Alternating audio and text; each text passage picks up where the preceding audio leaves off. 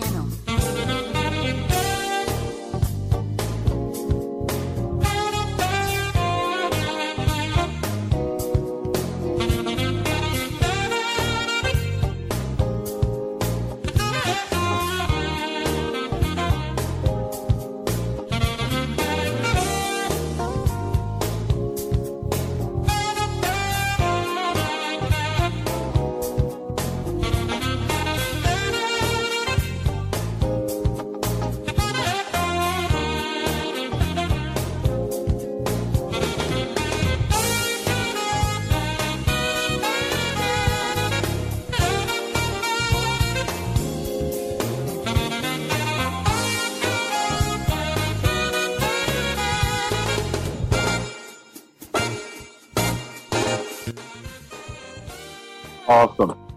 Good evening, everybody, and welcome to the first installment of Iron Sharpens Iron, Talking Faith with Pastor O. Henderson.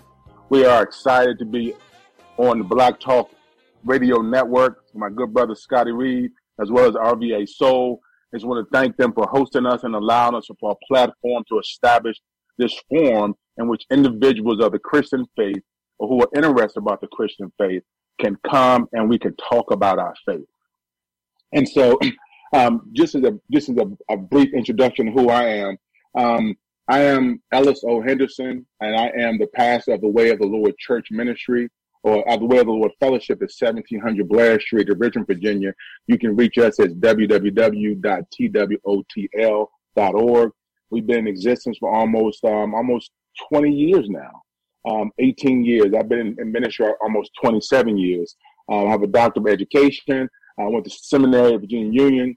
But what brought me here to this point is that um, though I've been pastoring and, and living life like everybody else, I've always had this question about faith and what faith meant. And so after my grandmother passed in January of 2021, I struggled with my own faith. And a part of that journey led me to go to Africa in November 2020. While while going to Africa, the first day that I get there on that Sunday is I'm preparing to do a revival over in Burkina Faso, West Africa. I slip and fall and I break my left ankle and I rupture my right knee patella tendon. And long story short, um, I was in a wheelchair for about 10 months. And for the last 10 months, I have learned to live by faith. And over in um, Romans chapter 1, verse 17, it says, The righteous shall live by faith. And that was a scripture that first got introduced to me in 1994 and based off of a situation um, that was occurring. And as I look back then, when I first heard that scripture, I never really understood what it meant. With that being said, I understood what it means now. And so doing this podcast, this forum, we're going to be talking about faith, but more importantly, how do we apply our faith as Christians to an everyday life? And so, first and foremost, um, I want us to go, you're going to have to have your Bibles. We're going to be over in Genesis chapter 11, beginning at verse 31 and 32. And this is important because in Genesis chapter 11, we get introduced to Terah, who is the father of Abraham, but at this time was Abram. Okay. And so when we talk about faith biblically and from a Christian perspective, you know, for me, I do a comparative study between the Old Testament and New Testament because I think it's important to build a bridge. That's one of the things we learned in seminary about building a bridge from one thing to the, to the other. So over in the Old Testament, over in Genesis chapter 11, we see Terah was given an assignment in verse 31. And so in Genesis 11, verse 31, it says, Terah took his son Abram and his grandson Lot, son of Haran, and his daughter-in-law Sarai, his son Abram's wife, and they went out together from Ur of the Chaldeans to go into the land of Canaan. But when they came to Haran, they settled there. The days of Terah were 205 years, and Terah died in Haran. And so what became peculiar to me was why did Terah settle in Haran? Because he was given directive to go to the land of Canaan. But yet he did not go. He got complacent and he settled there. And I think oftentimes in our faith journey, we grow weary and we settle. And so, not to condemn Terah for his decision, but I want to point out that we are very much like Terah, and that oftentimes in our journey we get tired and we just settle. We, we have we made a decision we don't want to go to the, any further. We want to settle there, right? And so what we see here is that Terah settling, but but also if you turn with me over to Joshua 24 and 2, we'll we'll we'll see why Terah settled, right? So it's one thing to make an assumption, oh, he settled over in Haran, and why did he settle there? But over in Joshua 24 2, it tells you why. And we recognize Joshua because over in Joshua 24, there's a familiar passage over in verse 14 in verse 15 in which Joshua says, As for me and my house, we shall serve the Lord. And so we know for him to make that kind of statement, there was something else going on around him, which led him to say, Hey, we're going to serve the Lord. I don't care what y'all are going to do, but we're going to serve the Lord. Right? So over in verse 2 of Joshua 24, it reads, And Joshua said to all the people, Thus says the Lord, the God of Israel, long ago your ancestors, Terah and his sons Abram and Nahor, lived beyond the Euphrates and served other gods. Meaning that Terah was a false idol worshiper. He worshiped false idols. He worshiped false gods. And, and also Abraham did the same thing. So now we have meat to the bone as to why Terah settled, but also why in Genesis 12, 1, Abraham was called away from Terah. So in the settlement of Haran, there was false gods there. And many of us can identify because we have false gods in our own lives, right? So anytime a false God is anything between you and God, you know, what I teach our church at the, at the Way of the Lord Fellowship is that you can tell the false gods based off of your pocketbook. See, what you spend your money on is what you worship, right? And so this is why oftentimes in our community, African American community, we never wanted to get accused of, you know, worshiping a false God, but we wanted to put our trust in the Lord, right? And this is why we gave a tithe and offering. And this is what my grandmother taught me. And I didn't understand all this until I got in my current situation. So it's really about a faith, a belief, right? That God is going to take care of some things. So we have to be careful that we don't have any false God between us and God. We all are passionate about certain things. We all love certain things, but nothing should be between us and God. And so anytime we have a false God in our life, anytime we have a false God operating in our life, there's going to be some problems and there's going to be some issues. So it looks like, you know, you know, you're going to have a life unfulfilled when you have false gods present. You're going to live a life with regrets. You know, Terah, his decision would have brought a curse on the next generation. And God had made a promise to Abraham that his descendants were going to be as counted as the sands of the sea. I mean, sands of, of the shore, right? And so God had to promise Abraham children and grandchildren and great grandchildren. But because Terah did not go over to the land of Canaan, he would have brought a curse down upon that, right? But this is always a result of him worshiping false gods. See, because false gods oftentimes prevent us from seeing into the future.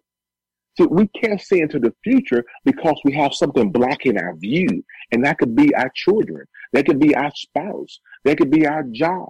It could be anything that's not feeding your spirit. See, a false God can't feed your spirit. A false God can tickle your flesh, and a false God can appeal to your humanity and your human senses, but a false God cannot feed your spirit. And because we are not fed spiritually, this is why we so see so many people in the in the world fall by the wayside. This is why they fall over into other temptations because their, their spirit is not fed. Because we haven't been taught to feed our spirits. We've been taught to feed our flesh. This is why we're overeating. This is why we're over drinking and consuming ourselves in drugs or taking prescription meds. We're doing everything we can for, to find fulfillment, not understanding and realizing that fulfillment cannot be found in anything that's not spiritual, right? It has to be a spiritual. This is why our soul has to be fed.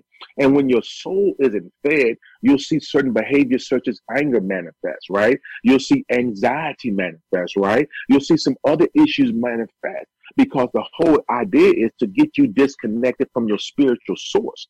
If I can disconnect you from your spiritual source, then you will look to me, you will worship me. This is why many of us are so addicted to our, te- our, our phones. So the phone has become a false God. The television has become a false God because now we're looking at these things that are not spiritually rooted and they can easily misinform us and mislead us right so not only is can religion you know, mis- mislead you and misform, misinform you. But now I want you to look at the things around you, the gods that you're watching, that you're listening to, and how much information is being poured into you, which is impacting your faith and is causing you to settle. Okay. And so we have to, we have to pull all that stuff out before we can establish what faith is. Because faith, as it says in Hebrews 11, faith is the substance of things hoped for, right? It means Faith is the evidence of things hoped for, right? And so over in Genesis chapter 12, 1, what we begin to see is some things that begin to take place. So in Genesis chapter 12, verse 1, Abraham, or let's refer to his biblical name, Abram, was given a different, or he was given a directive from God Almighty. Terah was led. I mean, he had an unction. God was calling him out, right?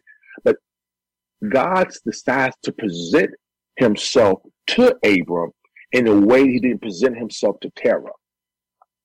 So if you look over in Genesis 11, 31, 32, you don't see the kind of presentation that we can see in the Hebrew. It's almost as if God is jumping out of heaven to pull Abraham or Abram aside and give him some special instructions. So in verse 1, it says, Now the Lord said to Abraham, and I study out of the New Revised Standard Version Go from your country and your kindred and your father's house to the land I will show you. I will make of you a great nation. I will bless you and make your name great so that you will be a blessing. I will bless those who bless you, and the one who curses you, I will curse. And in you, all the families of the earth shall be blessed. Okay? And so now we see a divine relationship begin to occur. Because Abraham was not familiar with the God of all gods, the King of all kings. He was not familiar with Yahweh. And so when, when Yahweh was separating him from his father's house, his kindred and his country, this was not normal for Abraham because remember, he was also worshiping false idols. So he was accustomed to worshiping things. And now he's been called away from the things that he worshiped that he could see to, to something that he could not see. See, oftentimes we have trouble walking by faith because we have been taught and mistaught, miseducated to walk by what we can see. But if you look at the history of our of, of African Americans, there was a time during slavery we couldn't see where we are now. And it, see, my my ancestors can be traced back to the 1700s in in, in, in Rockbridge County, Virginia, and Timber Ridge. And my great great great grandfather Erasmus Henderson, right? He gave birth to Robert Henderson, who gave birth to Samuel Henderson, and they could not see who I am right now, but they took they bought themselves from slavery. They gave land to their children and to their children's children. So that let me know that they had a vision of their children doing better than them. Why else would they buy land and then give that to their children? So that let me know that from a faith perspective, my family or my my roots of faith go much further than I ever knew. And I think if I knew that before, I would have made different decisions. But nevertheless, this is why this platform is needed, I believe, because we have to begin doing the research in our own family to find out who we are. And I like to let people know that when I am studying the Bible, I see people who look like me. I see people with melanin. I don't see anybody who is in the Bible that does not have a whole lot of melanin. Because you cannot be during this biblical time studying this word and not knowing that you were in a in a place or a region in which people came from um, from a darker hue. Amen? Meaning that you know meaning so much so when you understand who the moors were. See there was a culture operating in egypt in africa in you know the middle east without white supremacy you know clouding our images because what has happened from a Christian standpoint is that white supremacy has put in images that have made us look away from who we are and look to something else. And that is how we got misled from a Christian standpoint. But I believe what God is attempting to do is to give us clarity so we can find our footing and our stepping as African Americans. You know, people who created a religion, who created a faith in the brush arbor of slavery back in the 17 and 1800s. See, I don't believe that the white slave master gave the slaves the religion. I don't believe that. I believe that the slaves took Christianity from them and made it into something that they've never fathomed. I believe that the indentured African slave, they took the only spiritual things that were being fed to them and they reproduced and remade it into something that has never been seen before. See, typically people like to see it as though, oh, the slave master was gave them Christianity. No, no, I, I don't think that. I believe they took it and they made it into what they needed to be. And as a result of that, that's how they endure slavery. That's how they topple slavery. That's how we've been able to exist in, in American soil in a triumphant fa- fashion in spite of our opposition is based off of faith of those slaves. And I can speak to that because now I've realized that those slaves were my great great grandparents. As I look back at the at, at my family history, I could see this and, and it showed me something was taking place in the African American community. So I believe that the whole entire Christian movement the current Christian movement in America is a result of what African Americans have done and how people have misused that and abused that and have given Christianity a poor name. And so, doing this podcast, I desire to rightly divide the word of God and for us to jump into and resolve some issues and to look more closely at things we have a problem with that maybe you can't ask your pastor in church. Maybe you can't ask your, your, you know, your deacon, whomever else. Well, you can come on this podcast at Iron Sharpens Iron and we can talk about it.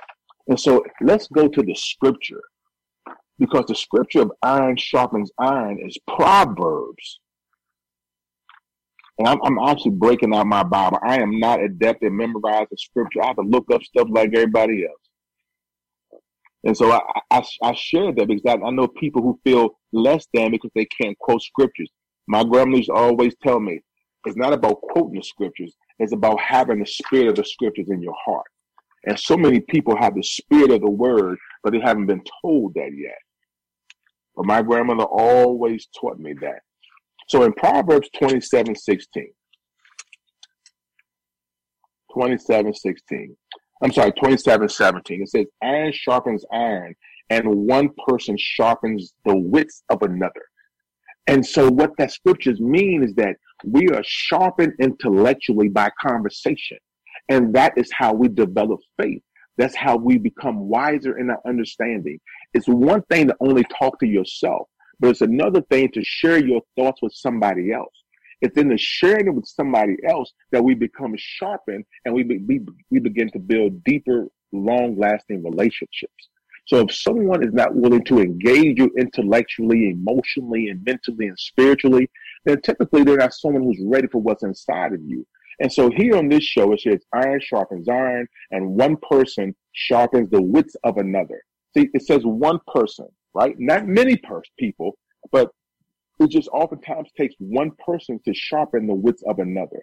And so during our time here, 60 minutes or so, we are really going to make an attempt to sharpen one another. And this is why I was sharing about the false gods that you have to minimize the false gods in your life if you want to embark on a trusting and faithful relationship with Yahweh. Because Yahweh won't tolerate false gods. So we have to make a decision who we're going to choose, the false God or Yahweh. And see, and typically you can tell a false God because it's something that irritates you. Amen. It's something that you can't shake. Like it's almost like as a parent, your children start to grow older and you get upset with them because they're extending themselves. They're trying to become more independent. But because we've always held on to them, we resist their independence, right? Because we resist their independence because we cannot control them. And when we cannot control them, we have to begin to understand that's a sign that you have worshiped them improperly. And so we have to put all things in their proper place if we're going to grow and also if we're going to heal our community. And so we have to start to look at, you know, things that we do that maybe we were taught wrong. We have to start to look at, at things that we do that we can also do better. Okay. So, and this is what the, this is how we try to approach the gospel at the way of the Lord here in Richmond, Virginia, 1700 Blair Street. We try to, you know, rightly divide a word and to apply it to our everyday life. And so again, false gods, get them out your life because they can leave your life unfulfilled. They can curse the next generation.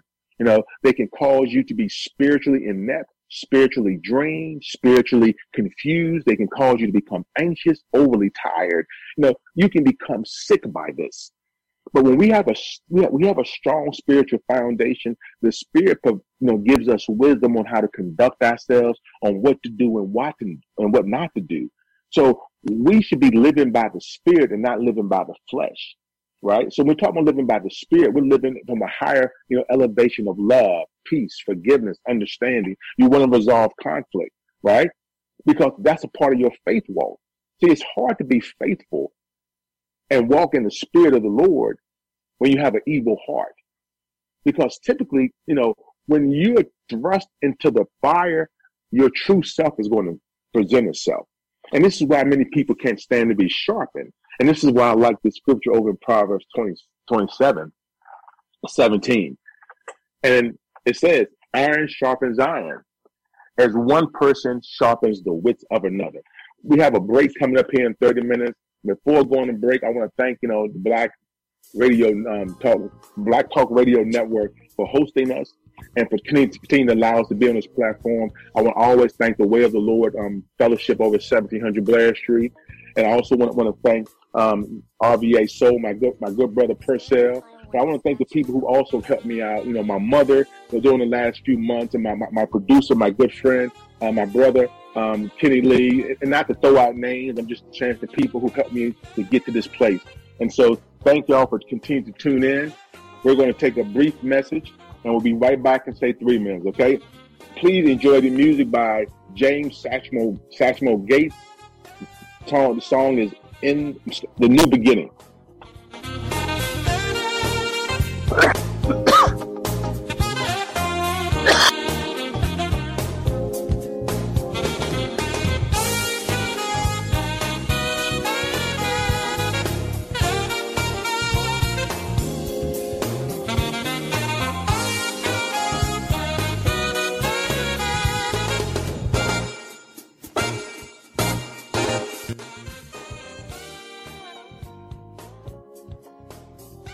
Back. We're back for the last installment, for the first installment of, oh gosh, Iron Sharpens Iron, Talking Faith with the Pastor Henderson. And, and forgive the pause. Um, I was just kind of taking deep breath, taking all this in. It's been a long um, journey to get to this point and I'm excited to be here. And um, as on break, I just was just trying to take in and look, and just got kind of emotional um, because all that I've gone through to get here. And one of the things I want to share going forth is that I don't think that I could have effectively do what I'm doing if I had not been injured um, back in Africa. Uh, I think all of that prepared me for this moment, and um, I'm excited to be here, and I'm thankful to be here and and I just believe um, I believe in God, obviously, I, but I believe in Jesus Christ as the way, the truth, and the light. Um, the practical examples of the Scripture, um, the way the Scripture has been um, um, unfolded and oftentimes mispresented to us, and so um, so some of the things I want to talk about is when you look at what's happening in Genesis chapter 12, um, there are things that happen in Genesis chapter 12. If we play, I mean, pay close attention, it kind of teaches us what happens in indigenous cultures and societies. And I am not trying to pacify what I'm about ready to say, but I'm, I'm speaking about some of the issues that um, that occur in scriptures as a result of human relationships. And when we're reading the Bible, I think it's important not only for us to see ourselves in the scriptures, but understand that these are these are people. We're reading the history of people over thousands of years ago. And what we what we don't see oftentimes are the social dynamics, um, the personal interactions, um, the things that, that were not said and are not said. And sometimes, um, even if you read Greek or Hebrew, you don't really see it. So there's certain nuances of the scripture that typically we miss when we haven't been properly trained. And I am not trying to discredit anybody who hasn't gone to seminary. I'm only saying that you have to do study. And you have individuals who do a lots of study. I mean, I don't know about T.D. Jakes. I know that he's somebody who's done a lot of study. I'll be able to develop and see the scriptures um, as they are. And so, in like manner, I've done my study, and I pretty much can stand up against anybody, I believe, and sharpen myself or be sharpened. Um, with that being said, over in Genesis chapter 12, we see Abraham, or Abram, excuse me, being given direction by God. And so, from Genesis 12 to 13, I want us to understand that doing this, you're going to see Abraham, Abram, forgive me, um, make many mistakes. He made a lot of mistakes. But before we are quick to look at his mistakes, I want us to read, you know, in Genesis 13, 14, and then kind of backtrack there. Because what I want us to see oftentimes is how we can't see what's in front of us because there's things blocking in between us and God, or in between us and the destination God is showing us. so in Genesis 13, verse 14, the Lord said to Abram, after Lot had separated from him, raise your eyes now and look from the place where you are, northward, southward, and eastward and westward. For all the land that you see, I will give to you and to your offspring forever. I will make your offsprings like the dust of the earth, so that if one can count the dust of the earth, your offspring also can be counted. Rise up, walk through the length and the breadth of the land, for I will give it to you.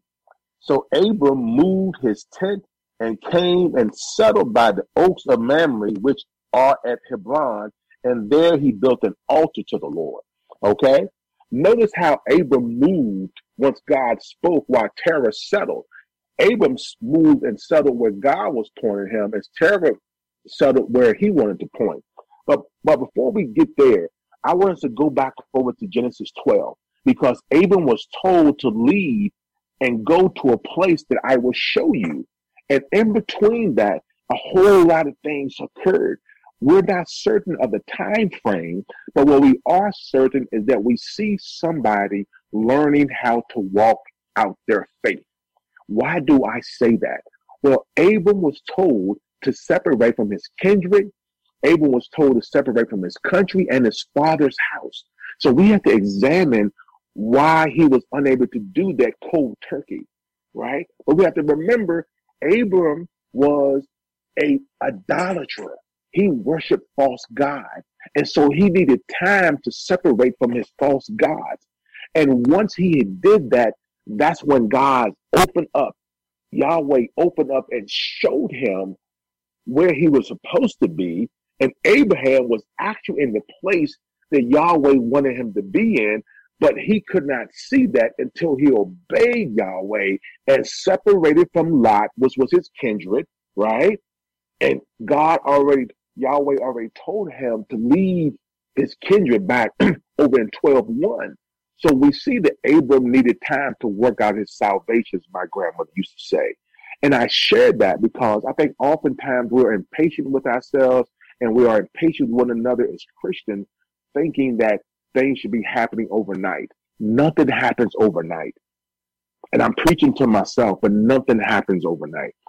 Things happen when they're supposed to happen, whether we like them or not. And when we are walking by faith and not by sight, we get a better understanding of that. And so what we see happening in the scripture is that over in Genesis 13, Abram is now allowed to open his eyes. But over in Genesis 12, verse 4, it says, So Abram went as the Lord had told him, and Lot went with him. Well, Lot was his cousin. And Abram should have separated from Lot or told Lot he wasn't allowed to go. But Abram did not do that. And then Lot and Lot's servants and his servants had a strike or conflict. And I also want to point out too that Abram was very wealthy. So money was no problem because his father Terah was very wealthy. So when you have servants and maid servants, that suggests you got some money, right? But it wasn't about his money. God was calling him out for the purpose of having something, some descendants. It wasn't about the money because his money couldn't buy him children, right? See, now we can have adoptions, but during this time, it was about your descendants and your children because that determined your value as a man, that determined your value and worth as a woman. And if you didn't have any children, you was kind of frowned down upon. And this was a conversation that happened between God and Sarah, which we will talk about possibly later. But what we're talking about now is a foundation of faith and getting understanding that just as Abraham needed time to settle on his faith, so do we. But you won't know that if you can't talk it out with people. So you won't know that when you're trying to study on yourself. You're wondering why this bill can't get paid. You're wondering why this that's not happening, and you're worrying about it. And that is a that's a false that's a false god. Worrying, anxiety, a false god. We shouldn't be doing that, right? But we've been taught to do that. And so a part of learning how to talk through your faith and work it out is learning to miss to uneducate yourself from things that you have been miseducated about. And I'll say that one one more time. We have to uneducate ourselves from things we've been miseducated about. And not just as it pertains to the gospel, but just in life in general, right? What I know at 54 is not what I knew at 20. But more importantly, what I knew in November 2021 is not what I know in August 3rd, 2022. So just in that short amount of time, so much has happened and I have gotten so much or received so much information in my journey that now I think I could possibly share it and be a blessing to somebody else and also allow somebody to be a blessing to me. Okay? And so when we're when we're understanding this process, I think it's highly important that we be truthful in that Abram in verse 4 was passive in his relationship with Lot. He should have immediately told Lot, hey, God already told me that you can't go. I got separated from you. But he didn't do that. And so in, in, verse 4, it says, Lot went, Lot went with him. Abram was 75 years old when he had departed from Haran. Abram took his wife Sarah and his brother's son Lot and all the possessions they had gathered and the persons whom they had acquired in Haran, and they set forth to go to the land of Canaan. When they had come to the land of Canaan, right? So Abram was completely disobedient in him taking people with him, but he was not disobedient in getting up and going towards the land of Canaan. So he, yes, he was disobedient, because he took his kindred with him, but he wasn't disobedient because he did separate from his father's house and he did separate from his country. He did leave Haran and he did go over, but he did not separate from his kindred. And what that, why is that significant? Because see, it is the teachings of our kindred, the teachings of our families that oftentimes have hindered us in our walk we should not be abandoning our families. But when your families have harmed you, when your families have wronged you, when your families have hurt you, and there has been no resolution, we will quickly separate. And typically, we don't deal with these issues as African Americans in our family. We keep silent, we keep quiet. And what that does, it, again, it impacts and curses the next generation. So the secrets, the lies, the pain, the wounds, all the things of the past that have been uncovered, they come out in the soil, in the atmosphere in which we speak. Because life and death is in the power of the tongue. And we speak and we establish an atmosphere. And those children are reared in the atmosphere that is spoken because words are matter. Words don't just disappear. They hang around in the atmosphere and they attach themselves to those who are there. This is why growing up, I wouldn't let my great grandmother, you know, condemn me because of my dark skin, because she was of a lighter skin. So she would oftentimes say to me, you black little boy, you know, because that's what she was taught. The light was better, right? And so I would say to Mama Floor, Mama Floor, you're not no better than me. That's because you lied to me. That's not right. And she was like, you know, you, you right, you right, but, but you're still darker than me. I said, you're right. I said, I am darker than you, but I'm also prettier than you. You know, so I would say certain things back to her that I think my other cousins wouldn't say because they was afraid of Mama Floor. And I'll say that because I was talking to my uncle and he was like, you know, uh, you know, um, Mama was kind of mean. I said, no, Mama Floor was very mean, right? But but I share that because we had to break some things. People were still afraid to say that she was mean, and she's been dead for 20 years now right? So she left a, a large presence over top of our family and mostly good, but all they wasn't good. And so eh, we had to begin to examine our families and, and remove some of the things that were spoken over us, that were said to us, that were said about us, so that we can grow in our faithful development. Amen. Because ultimately we want to grow faithfully. And if we, oftentimes we don't know why we're growing faithfully because we have not been exposed to the atmosphere. We have not been exposed to understanding, you know, what's taking place in the spiritual realm, right? And so what I like to talk about in sound mind, I do a sound mind piece, is, is that in order to in order to have a healthy atmosphere, you have to have a healthy heart and a healthy um, speech life. So what I attempted to do, you know, in my in rearing my children was to speak love over top of them, in spite of the atmosphere in which they was raised. And that's what my grandmother taught me was to speak life over top of you, though I was being raised in, a, in a house in which domestic violence, in which molestation was occurring, in which alcoholism was occurring, in which there was a whole lot of emotional and mental abuse was occurring. But for some reason, my grandmother would speak life over me. No matter what anybody else said, my grandmother spoke life over me, and she promised me that God was going to do a great thing in my life. And this happened so often that other people around me felt like she was missed. She was, you know, she wasn't doing the same thing with them.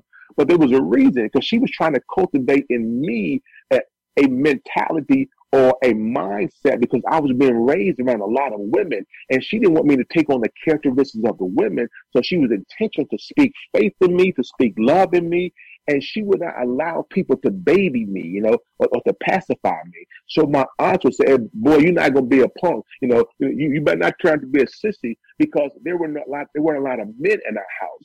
But she wanted to be intentional to make sure that I was reared in the admonition of the Lord, right? And she was giving me the best of what she knew, understanding that she was a descendant of the great great grandfather that was a Christian. So I'm like a fourth or fifth generation Christian, and I'm I'm really starting to see this thing pan out in me. But I didn't see this until I got hurt. And so we don't want to condemn people for not walking out or walking in their faithful relationship the way we think they should, because all of us have gone through a process. Okay. And so in the scriptures in Genesis chapter 12, I hope we're able to see when you read this, the process that people, that Abraham go through in order to get to their faith. Okay. And so that's what's happening over in Genesis.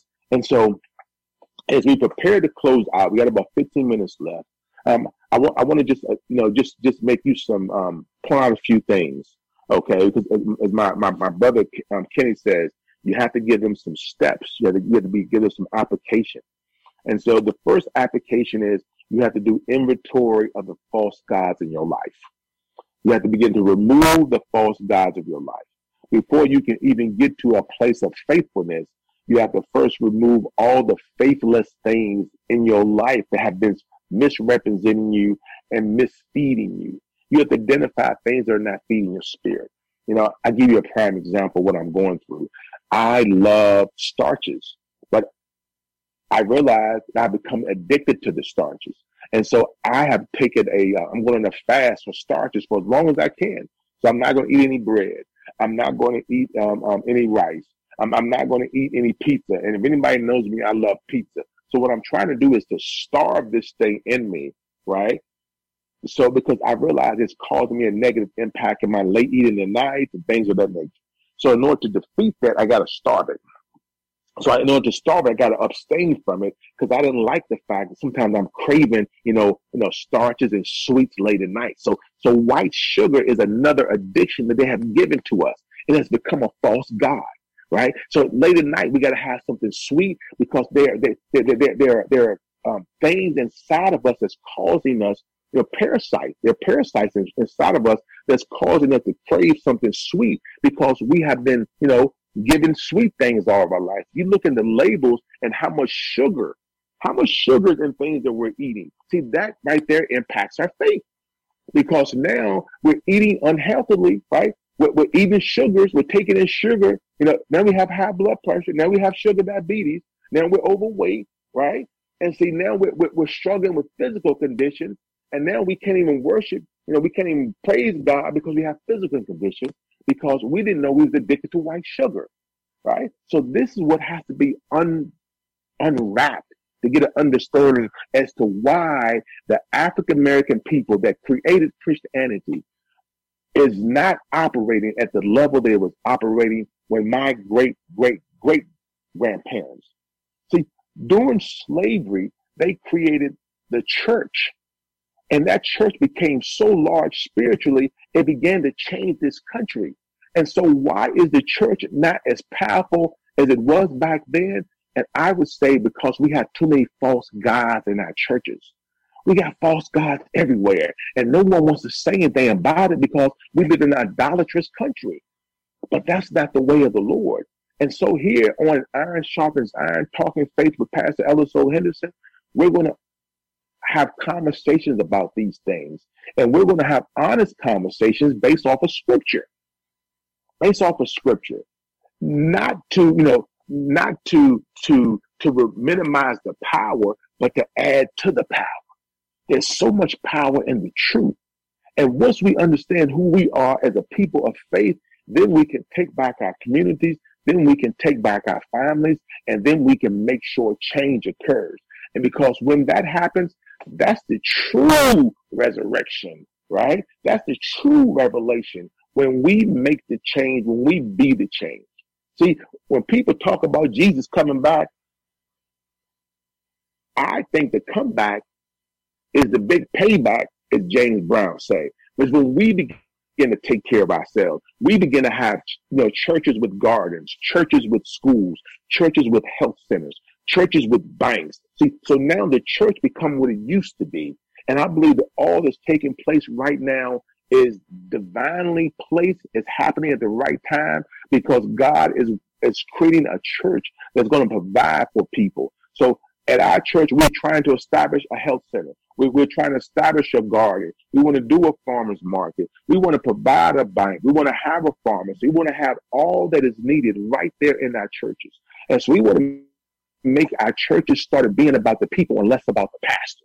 We want to make our churches being about the communities. And in order to do that, we have to remove the false gods that are even occupying the pulpits, that are occupying, you know, where the deacons and deaconesses. See, because oftentimes in that idolatry, you'll see molestation. You'll see little young girls coming to our churches pregnant when there's a whole bunch of older men going on and no one's standing anything. So we have to expose all of that stuff from a scriptural perspective so we can handle it properly so the church can heal, so the people of God can heal, but more importantly, so we can bring forth more love and peace for people who've never felt the love and peace of a people of God that are healed, walking by faith, walking in love, walking in peace, walking in joy, and living according to the Spirit. And see, all of this begins over in Genesis. And this is why it's so important that we know this now as we embark upon our Christian journey, because now we know what we're up against. And so at our church, I've, I've been talking to us, how can we have the mentality of David? You know, why did David know that he could defeat Goliath, though Goliath was an adult? He was a child. Where did that mentality come from? And so I realized in my family, they used to always say that we were bigoted, right? We were overconfident, which always went back to slavery because they couldn't break us. Because we were so confident, they mislabeled us. They put other adjectives on us to minimize our strength because they wanted to break us. But my family wouldn't break. They wouldn't break. And as a result of that, the Henderson men or the Henderson people are always seen to have a, a, little air about them, a little confidence about them. They just believe they can do certain things. Well, I, I know where that comes from. It comes from a self belief that you refuse to be torn down by other people. And I want to say, as Christian people, that is our roots. It's time that we stand up it's time that we we sharpen one another in love and peace and in conversation. It's time we we resolve the conflicts in our community. It's time we take back what they stole, and more important, we stop waiting for folks to give to us. That we take what what was what's out there and we use it for our for, for for building our communities, but more important for the glory of God. I think that's the way of the Lord. That's what we're going to be talking about on on this podcast. You know, for however long we're here. We are, course, humbled and thankful once again to the Black Talk Radio Network for allowing us this space. We're, we're, we're excited about RVA Soul and allowing us to, to, operate this here. You can reach us um, at Talking Faith at gmail.com. Talking Faith at gmail.com. Um, you can also go to go to um, go to Facebook at, at the Way of the Lord and like us on Facebook, and you can send us a message there. I am Ellis Odu Henderson on Facebook. Um, you can reach me personally. You can reach me on Instagram at Ellis O'Neill three six five. I mean, you can reach me on, on, on Twitter at Ellis O'Neill three six five. And so, um, we're, we're excited about about what's taking place. You know, this is our again, this is our first night. We're pre-recording this. It's going to air on Friday, and so we're just excited about the process. There's some kinks that need to be worked out, but continue to um to, to be patient with us. Um, send me an email. Um, I got a personal email I, will give you as well. Um, it, it's at eo henderson um 365 at gmail.com. eo henderson 365 at gmail.com. You can email me there. Um, I'd love to hear from you. You can get some input. Um, I have a, I'll make sure we have a, a correct email um, at our next broadcast. But for tonight, I thank y'all for tuning in. Um, again, we thank James Satchmo Gates for allowing us to utilize his song, um, the, the New Beginning. Have a blessed night. Peace and blessings.